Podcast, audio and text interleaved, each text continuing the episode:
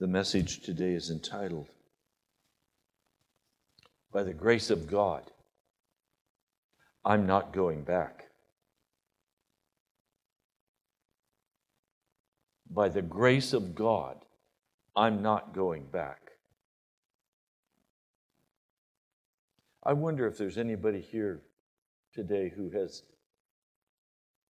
been tempted this week to go back.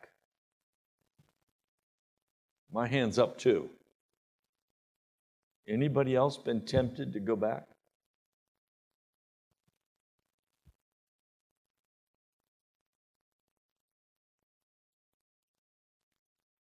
I'm not going back. And I have I have questioned the Lord this week about why the attacks have been so ferocious.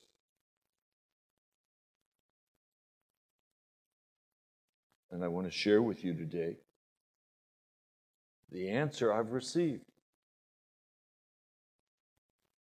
That God is not interested in doing a superficial work in my heart. And it's as these events transpire in our lives that the squeeze comes on our heart. And as that squeeze comes on our heart, whatever's in there is going to pop out. Or as you're jostled, what spills out is what's inside.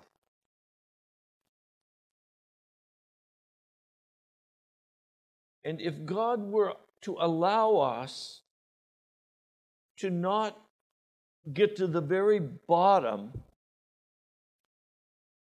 that's where the most wicked parts of our hearts dwell in the bottom.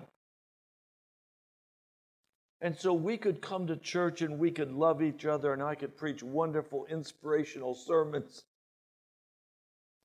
and nothing would happen in the depths of your heart. There would be no stirring of the waters. But as we continually press in the power of the Spirit and we get deeper, the anger becomes more explosive, the violence of our heart grows even greater, and more and more of the depth is exposed. The place where we say, Why is this person being so unfair to me? Why won't they just leave me alone? Why won't they just get out of my life? God sends those people. If He sends no one to rile the waters of our lives, we'll never know what lies deep in our hearts. It's the grace of God that we discover what's in the depths of our heart. And as God exposes that to us, we have an opportunity to turn to Him.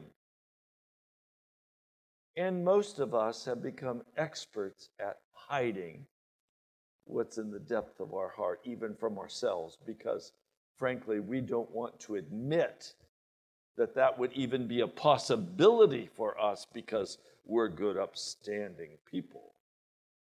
If you live without illusion, you're a fool. There are no good, upstanding people. All have sinned and turned against the Lord. None of us has been righteous. And the quicker we get to the depths and understand the twistedness of our soul, the more quickly Jesus can flow with healing power to restore us to his likeness. Until finally, Christians come to face the executioner, and most men soil themselves as they face the execution on death row. Most men pass out before they get there, and the guards have to carry them to their place of execution, but not a Christian. Finally, the Christian has been to the very bottom and has looked at the desperation and the terror. He's looked at the worst part of his soul and he's given it to Jesus.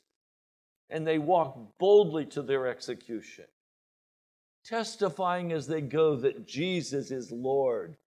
Now that person has been taken to the bottom of the barrel. And the very worst has been exposed, and the grace of Jesus has penetrated that heart all the way to the bottom. That's what I want. I want a heart that is totally exposed to Jesus Christ. And he sees what I've tried to hide all my life so I could be respectable. Today, I'm no longer interested in being respectable. I'm interested in being transformed and changed by the grace of Jesus Christ.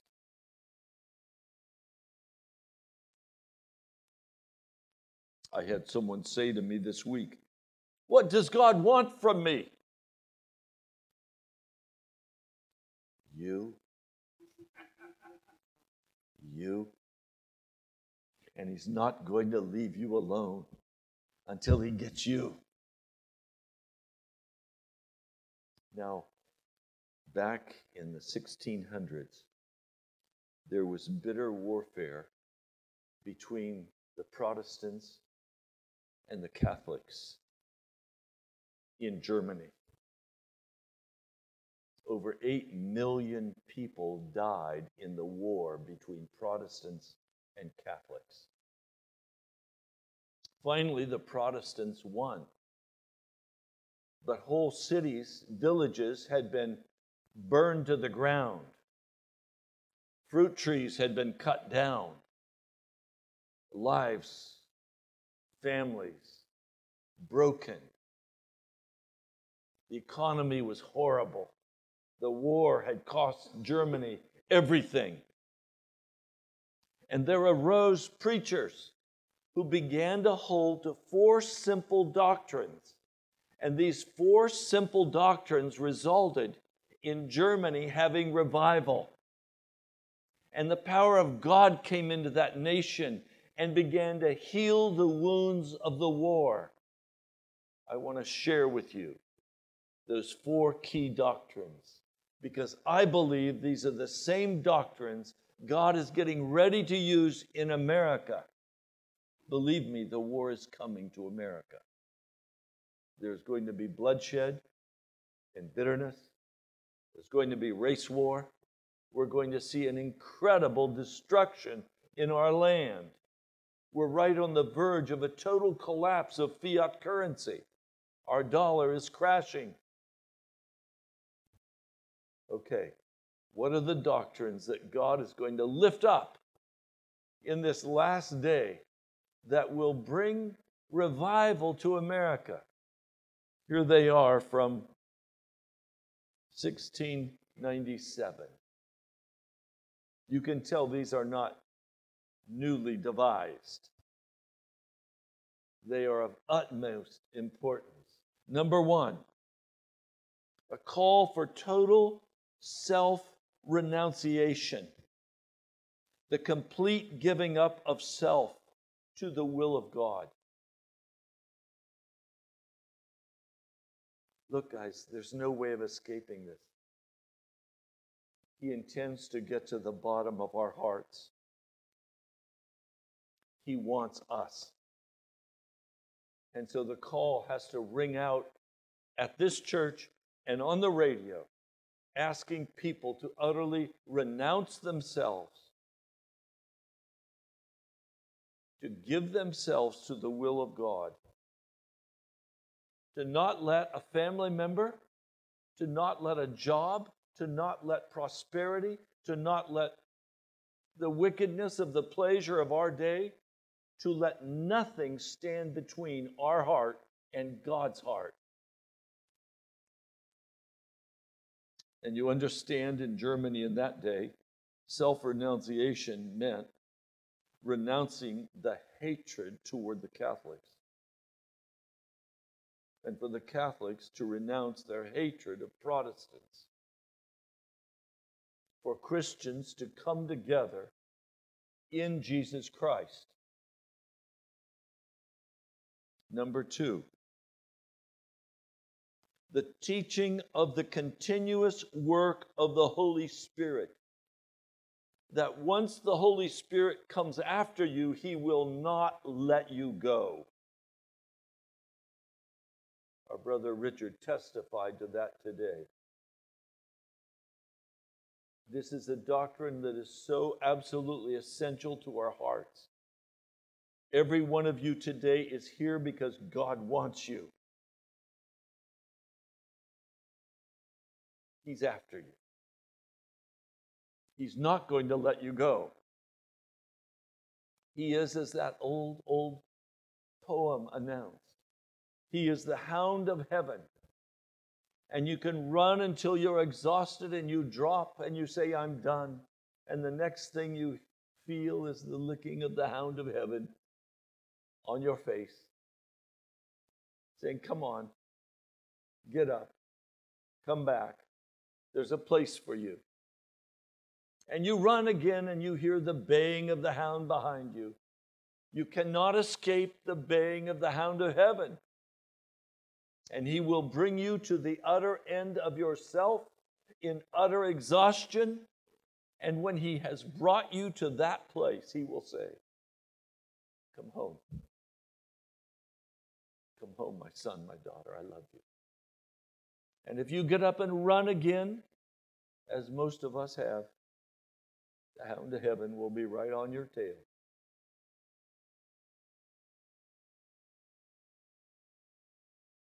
The third doctrine the utter worthlessness of false religion. Based on fear or hope of reward.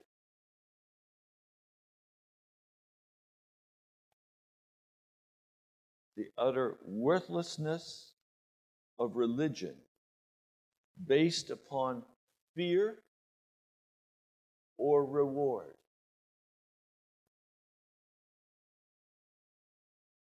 This is so because in number two, we were speaking about the continuous work of the Holy Spirit. And what that work enable, enables us to do is enter into absolute intimacy with our Lord Jesus. Jesus is in himself what this is about. It's not about a fear of hell. It's not about trying to win heaven. It is about Jesus. Fellowship with Jesus in heaven begins now. Heaven does not begin when the sky opens like a scroll and Jesus appears in the heavenlies. He's going to come that way, but he's going to come that way in order to claim those who are in intimate fellowship with Him. And if your religion is based on gaining something, gaining some great reward, or fear of hell, he will not know you. God is about our knowing Him and His loving us and our loving Him. It's about relationship with a person. Jesus is not a high powered computer, He's not mechanical, He is not doctrinal. He is a person. And He wants us in relationship with Him as a person. Now, the fourth key doctrine that was preached in 1697 that brought forth revival was the teaching of absolute essential equality between lay people and clergy. The work of the church has never been the responsibility alone of a pastor.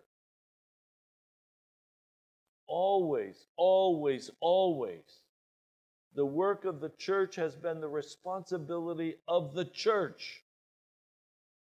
Now, yes, there are differing functions. You all are not called, all of you, to preach. Some of you are called to preach, and I expect you to get ready. Because the time is coming very soon when I'm going to be pulling back some on the preaching. And you'll be stepping forward. The church needs organization and it needs varying functions. But we are all equal. There is no chicken coop pecking order. We are all members of the body of Christ with different gifts. And we use those gifts to win the lost and the dying to bring salvation to the hearts of people. Those were the four essential doctrines the renunciation completely of self, the continuous work of the Holy Spirit, the worthlessness of false religion based on fear or reward, and the essential equality of the laity and the clergy. Those were the four basic things that were taught that brought healing and revival in Germany after the utter devastation of their land.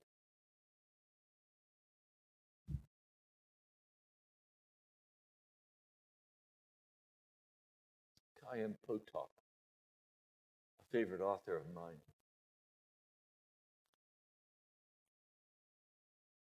in his book, My Name is Asher Lev. Tells the story about a young Jewish boy from Brooklyn who became a painter. He said, I drew the way my father looked at a bird lying on its side against the curb. It was near our house. Is it dead, Papa? I was six and could not bring myself to look at it. Yes. Yes, I heard him say in a sad and distant way. Why did it die?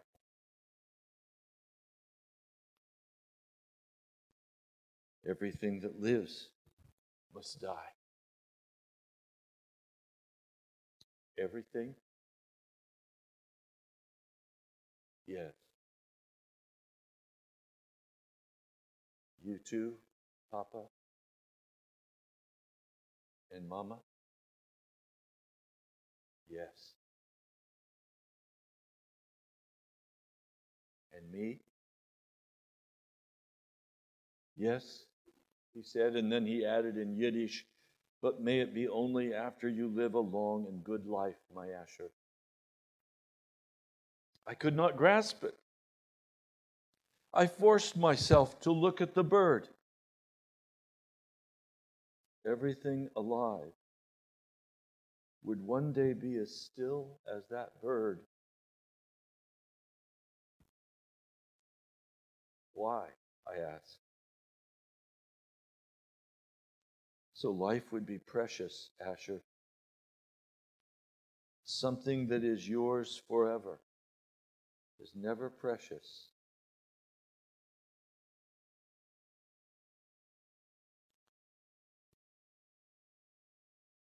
Jesus meets us on the ground of our human condition. He does not condemn us.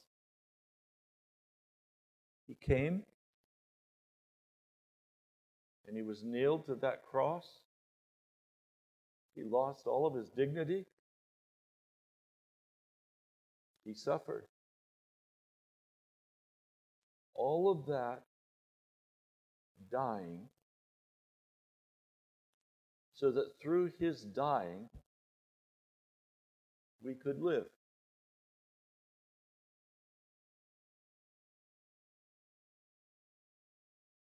But his living means we must also die.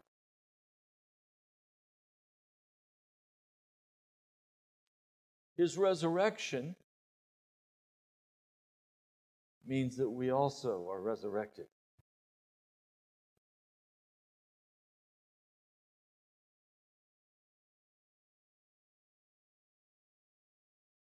We can live again. We can let down the walls of bitterness and anger and fear.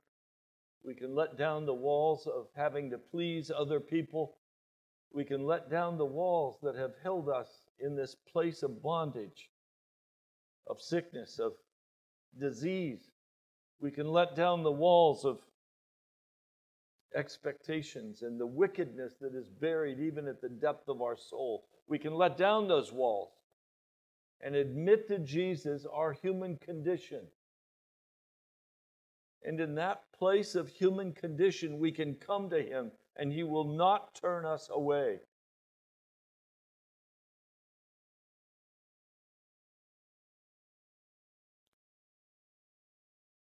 As He has pressed me with exhaustion,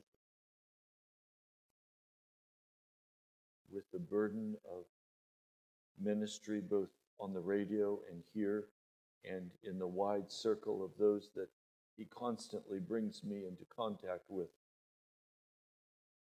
This week I finally said, Lord, I've had it. I've had it. As a pastor, many years ago, I was accustomed to instant and immediate success with the church growing and prospering, everyone positive and excited. People were afraid to miss the service because they didn't know what was going to happen. So curiosity brought people.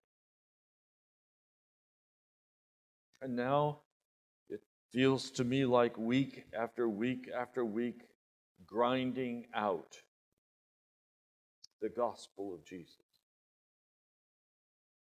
I said, Lord, I'm done.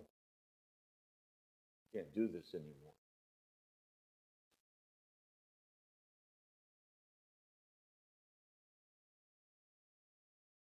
And he simply said to me, Do you need success that badly?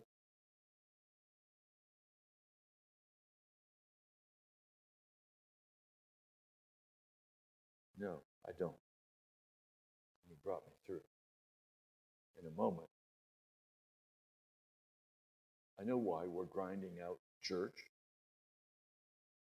Because God is finally in a place, finding a people who are willing to go all the way to the bottom of their hearts and allow the work of the Holy Spirit to be accomplished. And frankly, it's not very pretty.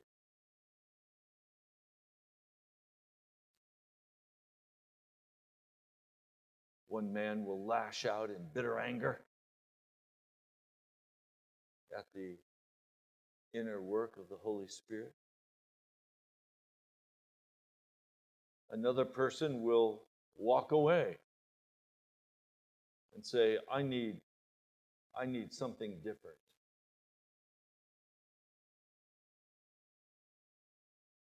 Understand. I don't judge. And I don't have sticky fingers. I don't need to because the Holy Spirit has sticky fingers. This is not Ray's church. This is Jesus' church. And he can grind very smoothly, but very fine, taking whatever time he chooses to get to the bottom of your heart where the rebellion and the hurt still abide. He wants to get to that place where you stop living your life and begin to live His life. We all come out of this same human condition. None of us can have any pride and say, That was never me, Pastor.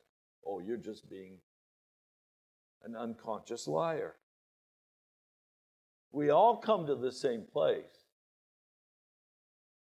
where we want to preserve what we, what we love and what we hold on to. And we love and hold on to most firmly the image of ourselves as being the hero. I'm not a hero, but Jesus is my hero.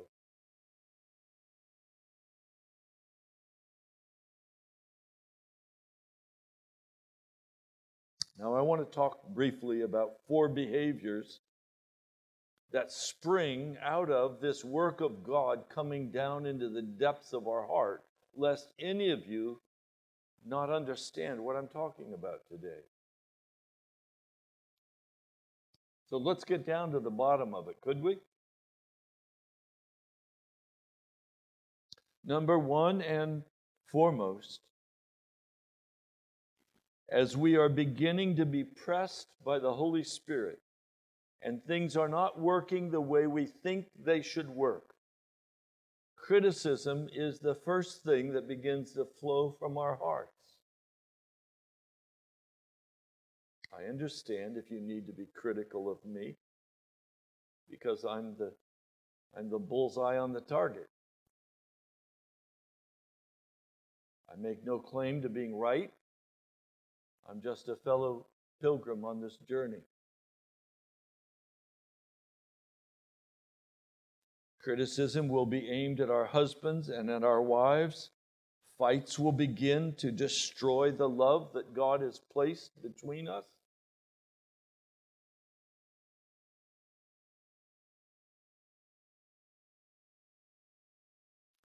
Criticism is a,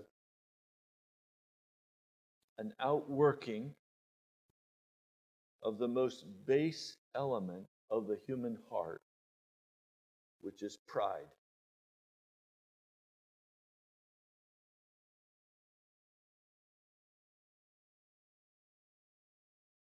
Every person in relationship with another person has a secret inner life between the two of you.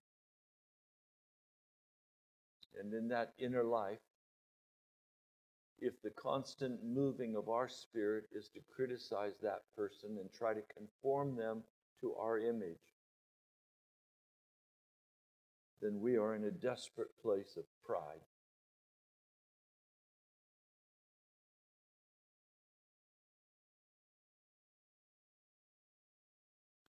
We are called by the Spirit of Jesus to understand and to put away, to let that pride be crucified, to let that criticism be removed from our hearts. And you will know that Jesus has been successful in removing that element of pride when flowing out of your heart is a constant stream of affirmation and love for another person where you don't need to correct them anymore, that you trust Jesus to correct them. You don't need to control them anymore because you trust Jesus to control them. Where instead of judging, you humble your heart and you encourage them,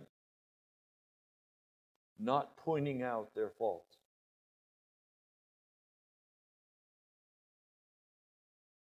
The second great weapon of a heart that is in danger of being exposed by the power of the Holy Spirit is defensiveness. Manifests himself in name calling, name calling in terms of scorn. How come you're so stupid? Can't you see that I'm right and you're wrong? An absolute unwillingness to admit your part in the fight.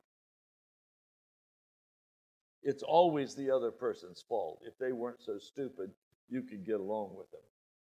You don't suffer fools well. This is a sign that God is trying to get at this deep well at the very bottom where pride lives. Defensiveness says, I have to survive even if it means you die. Because I'm right and you're wrong.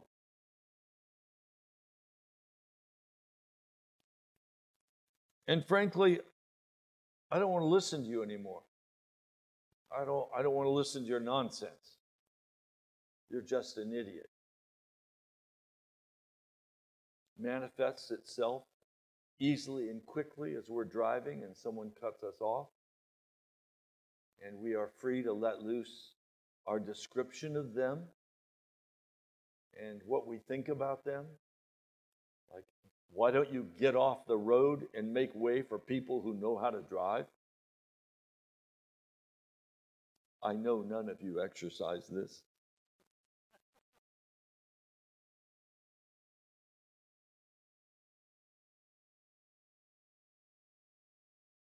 The third is a kissing cousin of defensiveness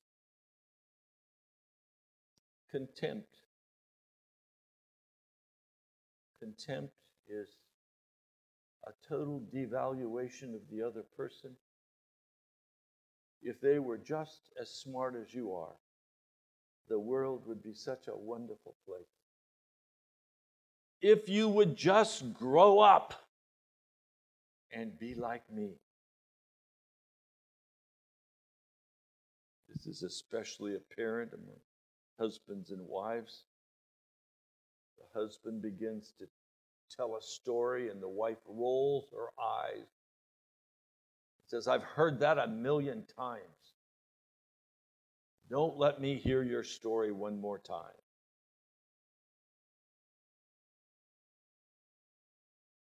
Contempt.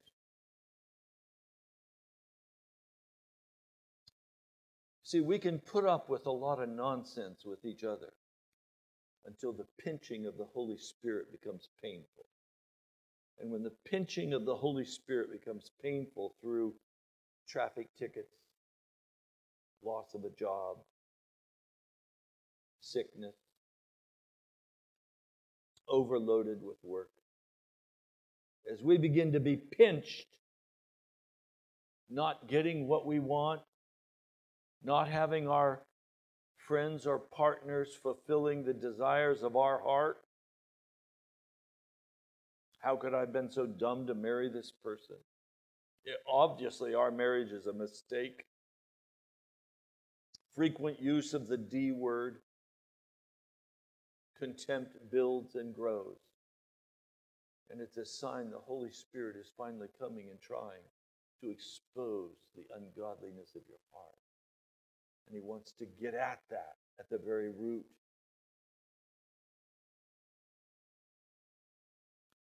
And the most dangerous of these four elements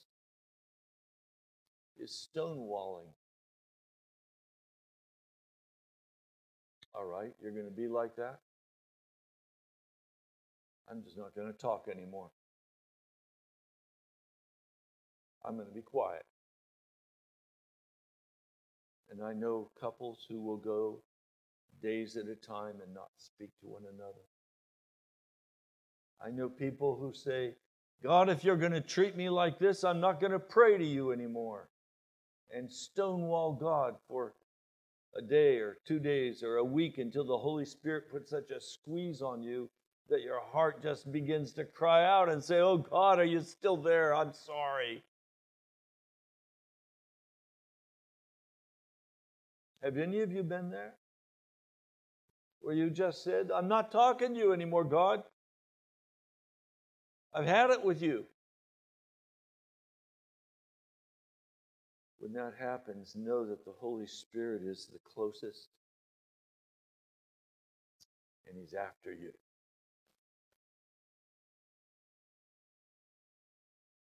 Stonewalling can be just saying, okay, I'm going to get busy. I've got a lot of work to do. And I'm going to be responsible and get my work done. And I'm not going to pay attention anymore to what my heart's saying to me. Because it's going to cost me too much if I begin to pay attention to those deep inner things that the Holy Spirit is trying to deal with me about. Often, this stonewalling is accompanied by violence, punching holes in walls for the guys, yelling and screaming for the women.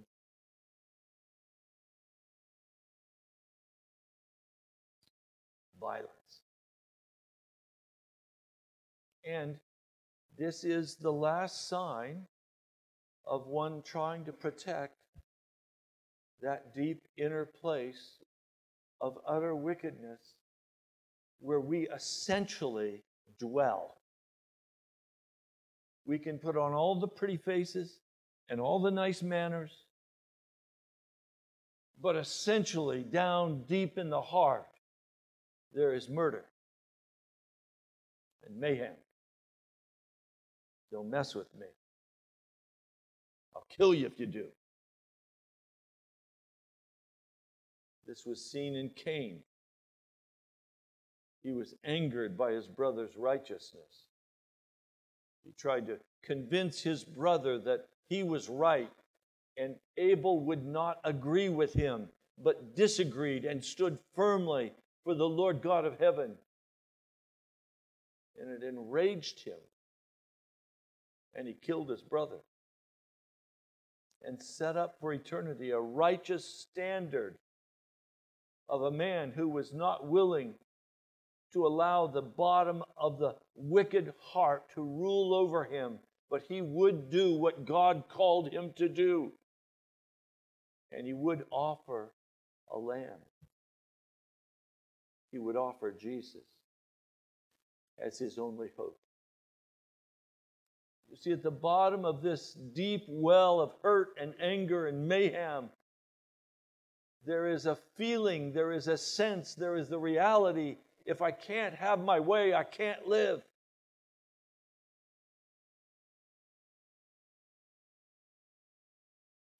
And the only solution is to go to the cross.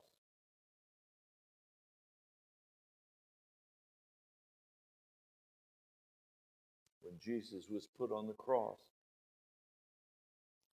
one man crucified with Jesus cursed him and said, If you're the Savior, come off that cross and, and rescue us too. We are all wicked men here. If you have power, rescue us in wickedness. The third man rebuked him and said, Don't speak so. We deserve what we got. But this man is righteous. Remember me on the day of your kingdom. And Jesus said, Today I say to you, you will be with me in paradise.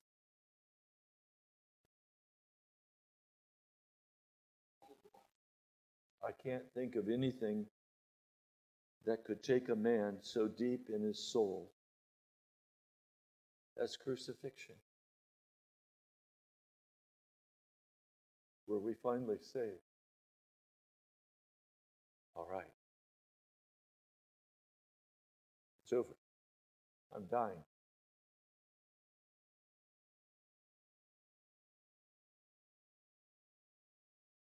We have to come to that place. Utter renunciation of self, of self pity, of the fulfillment of the lust of our hearts, Fear is only a flag waving out of the depths of our soul, signaling that there is immense wickedness yet in the depths of our heart. This is the human condition. None of us can sidestep this and say, Pastor, you're not talking about me. Oh, I know I'm talking about you and me. And Jesus alone went to that cross to die for me, that I could live with him. It means going to the depths of my soul and not avoiding that well of darkness and poison.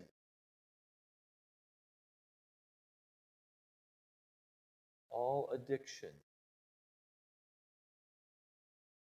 flows out of an avoidance of pain. Whether it be heroin abuse, medications, whether it be television, entertainment, football, whatever the world offers. We get addicted to it because we don't want to deal with that inner well of absolute filthy darkness. And it's into that place that Jesus finally must enter with his cleansing and healing power.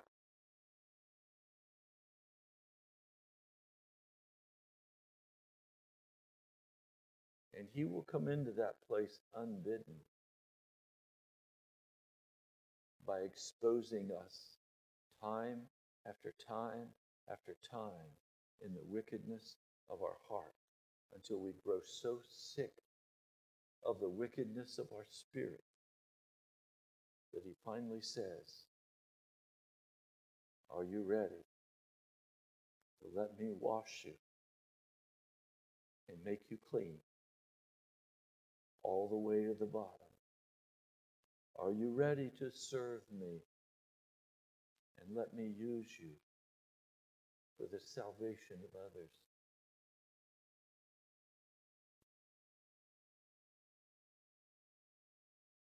I know my addressing this so honestly and so openly could cause you some pain and anger.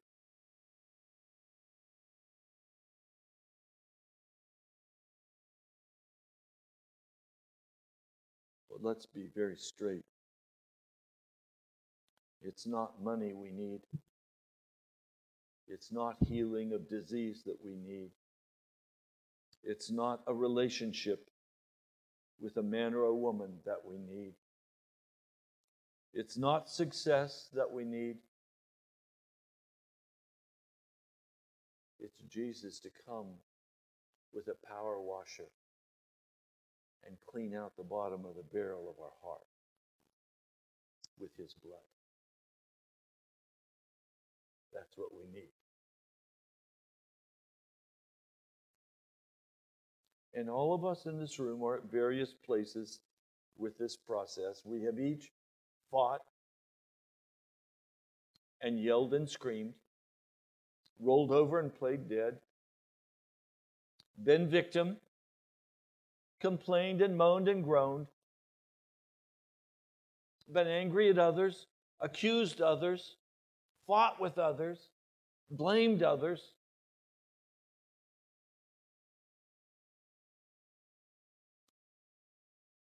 Finally, by the power of the Holy Spirit, who will never let go, we come to a place where we say, Lord, it's me It's me. I need you, Jesus. I need your blood. I need your healing. I'm going to die if you don't come.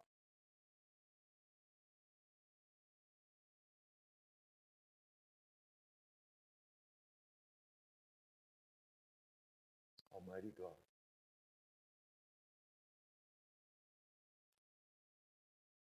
We need you. the National Prayer Chapel needs you. I need you.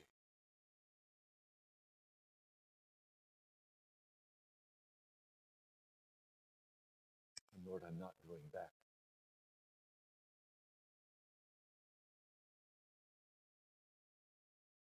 Trusting you, Jesus, to do this work all the way to the bottom of the barrel to sanctify me wholly and completely, and to fill me with your Holy Spirit. Let it be so according to your will, Jesus. Quickly. Lord, I've spent too much time fighting for my survival. Lord, I surrender my survival into your hands. I renounce